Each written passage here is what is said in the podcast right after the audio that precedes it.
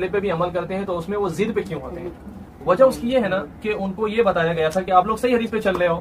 اب ہوتا یہ ہے کہ ان کے عالم نے جو کچھ بھی لکھ دیا ہے وہ سمجھتا ہے کہ یہ صحیح حدیث ہے. میں کل کتاب پڑھ رہا تھا مولانا محب اللہ شاہ راشدی صاحب کی, ان کی کتاب ہے, ایک کتاب ہے مقالات راشدیہ اور ایک ہے فتاوی راشدیہ. فتاوی راشدیہ میں ہم نے تسبیح کے دانے پہ جو تسبیح پڑھی جاتی ہے اس سلسلے میں ہم ان کا مضمون پڑھ رہے تھے. آپ حیران ہو جائیں گے کہ ایک طرف علامہ ناصر الدین البانی صاحب ان کے عالم, انہوں نے تو تسبیح پڑھنے کو سخت بدعت قرار دیا ہے جو تسبیح کے دانے پڑھے جاتے ہیں اس پہ تسبیح, اور اس کے خوب دلائل دیے ہیں. اور محب اللہ شاہ راشدی صاحب نے خوب جم کر کے اس کا مقابلہ کیا ہے, اور دونوں اہل حدیث ہیں اور دونوں حدیث کا نام لے رہے ہیں. اور حد تو یہ ہے کہ یہ اتنے بڑے بے اصول ہیں, جیسا کہ آپ نے بتایا کہ اصول نہیں ہے, اتنے بڑے بے اصول ہیں کہ علامہ ناصر الدین البانی صاحب اپنے مطلب کی حدیث کو صحیح ثابت کرنے کے لیے کہیں امام ترمذی کو ٹھکرا رہے ہیں تو کہیں امام حاکم اور بہت سارے محدثین کو ٹھکرا رہے ہیں, اور پھر شیخ محب اللہ شاہ راشدی صاحب اس کی تردید کرنے کے لیے ایسے سارے اصول لا رہے ہیں جس سے ناصر الدین البانی صاحب کی بھرپور تردید ہو. اب الحمدللہ ایک وہ آدمی جو اہل سنت والجماعت کا فالوور ہے, جو اماموں کی تقلید کرتا ہے, اس کے لیے تو کوئی مسئلہ نہیں ہے. اس کو جو کوئی مسئلہ پیش آئے گا کتابوں میں, اس کی فقہ کی کتاب کا مسئلہ ہے تو فقہ کی کتاب میں لکھا ہے, اور اگر عام مسائل ہیں تو وہ اپنے وقت کے مفتی سے پوچھ لیتا ہے. جو اہل حدیث ہے اگر وہ ناصر الدین البانی صاحب کے اس مضمون کو پڑھے گا تو وہ تو بیچارہ یہ سمجھے گا کہ تسبیح کے دانے پہ تسبیح پڑھنا بدعت ہے, یا جو ایک وہ پڑھنے کے لیے تسبیح آتی ہے دبا دبا کے پڑھتے ہیں الیکٹرانک, اس پہ پڑھنا بدعت ہے. اب محب اللہ شاہ راشدی صاحب کی تحریر کو پڑھے گا تو وہ یہ سمجھے گا کہ پڑھنا جائز ہے. اب بیچ کا اہل حدیث کیا کرے؟ وہ یا تو ناصر الدین البانی صاحب کی نظر میں اس کی مانتا ہے تو بدعتی, اور ادھر جاتا ہے تو بدعتی بن جائے گا. تو یہ ہے ان بیچاروں کی پریشانی, یہ بے اصولی کا نتیجہ ہے. اصول نہ ہونے کی وجہ سے ایسا ہو رہا ہے کہ یا تو ادھر گیا تو بدعتی اور ادھر گیا تو بدعتی ہو رہا ہے. اس طرح کئی سارے مسائل ہیں. ہاں, ایک مسائل ایک مسئلہ تو ویڈیو پر جو ہے وہ عام طور پہ ان کے بڑے بہت بڑے داعی اور بڑے علامہ مانے جاتے ہیں ابو زید ضمیر صاحب اور توصیف الرحمن, پاکستان کے جو ہے پڑوس ملک میں رہتے ہیں جو, ان کا مسئلہ میں نے ویڈیو میں دیکھا کہ ابو زید ضمیر صاحب کہتے ہیں کہ حضرت ابوبکرہ رضی اللہ تعالیٰ عنہ کی حدیث کے تعلق سے کہ جو حدیث میں آپ جو ہے رکوع میں شامل ہو گئے تھے نماز میں, اور اللہ کے نبی نے نماز کو دہرانے کے لیے نہیں فرمایا, تو ابو زید ضمیر صاحب کا موقف یہ ہے کہ وہ یہ کہتے ہیں کہ کیونکہ اللہ کے نبی نے نماز کو دہرانے کو نہیں فرمایا تو پتہ چلا کہ رکوع مل جانے سے نماز رکعت مل گئی. جبکہ اس کے برعکس توصیف الرحمن صاحب یہ کہتے ہیں کہ نہیں, رکوع مل جانے سے نماز رکعت نہیں ملتی. تو اب دو اہل حدیث کے بڑے بڑے لیول کے علماء اور بڑے اکابروں میں آنے والے علماء, اور دونوں میں آپس میں ٹکراؤ, تو ایک عام اہل حدیث کس کے پیچھے جائے گا؟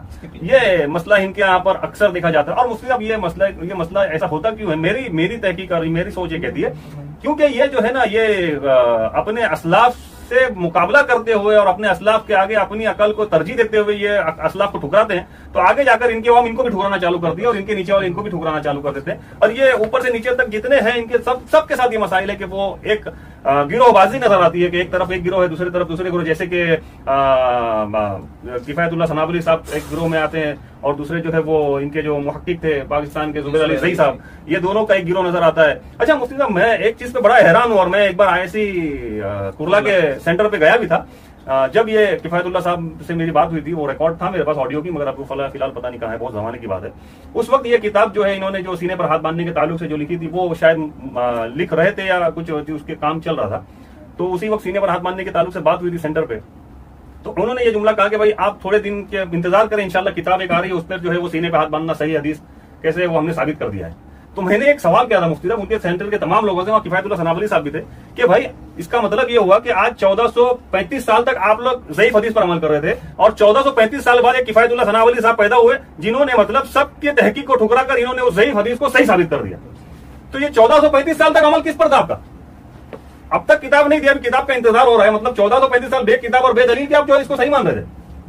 ہڑبڑا کے کسی نے کوئی جواب نہیں دیا.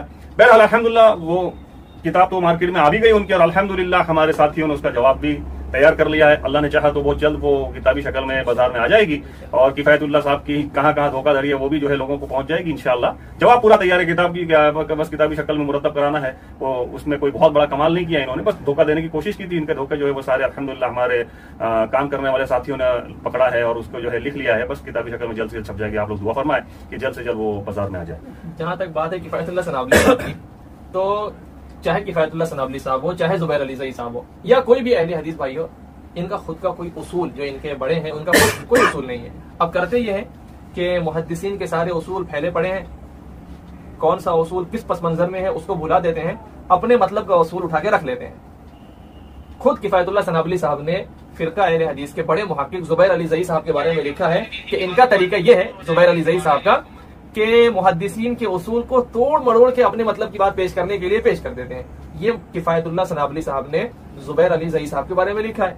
زبیر علی زئی صاحب نے جب ان کی تحریر پڑھی تو زبیر علی زئی صاحب نے اپنے مقالے میں مقالات جو ہے ان کی اس میں لکھ دیا کفایت اللہ ہندی کے دس جھوٹ, کیونکہ کفایت اللہ سنابلی صاحب بھی ہاتھ کی صفائی دکھانے میں کم نہیں ہے.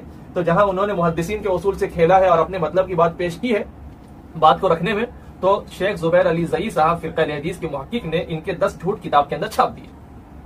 اب زبیر علی زئی صاحب کے شاگرد عمر صدیق صاحب کی باری آئی تو انہوں نے کفایت اللہ سنابلی صاحب کو جو خطاب کیا وہ یہ کہہ کر کے خطاب کیا کفایت اللہ ہندی مشکوک الاسلام. اچھا, کفایت اللہ ہندی مشکوک الاسلام کے فرقہ اہل حدیث کے جو کفایت اللہ ہیں ہندوستان والے جو کرلا ایسی میں ابھی دوسری جگہ چلے گئے وہ مشکوک الاسلام ہے, یعنی ان کا اسلام ہی شک میں ہے کہ مسلمان ہے بھی کہ نہیں. تو خیر یہ ہے ہمارے عوام اہل حدیث بھائیوں کا حال, کیا ایسے مشکوک الاسلام کی کتاب پڑھتے ہیں اور پھر سینے پہ ہاتھ مارتے ہیں. نانات وی کل شکر صدقا وفا کا پے کر علماء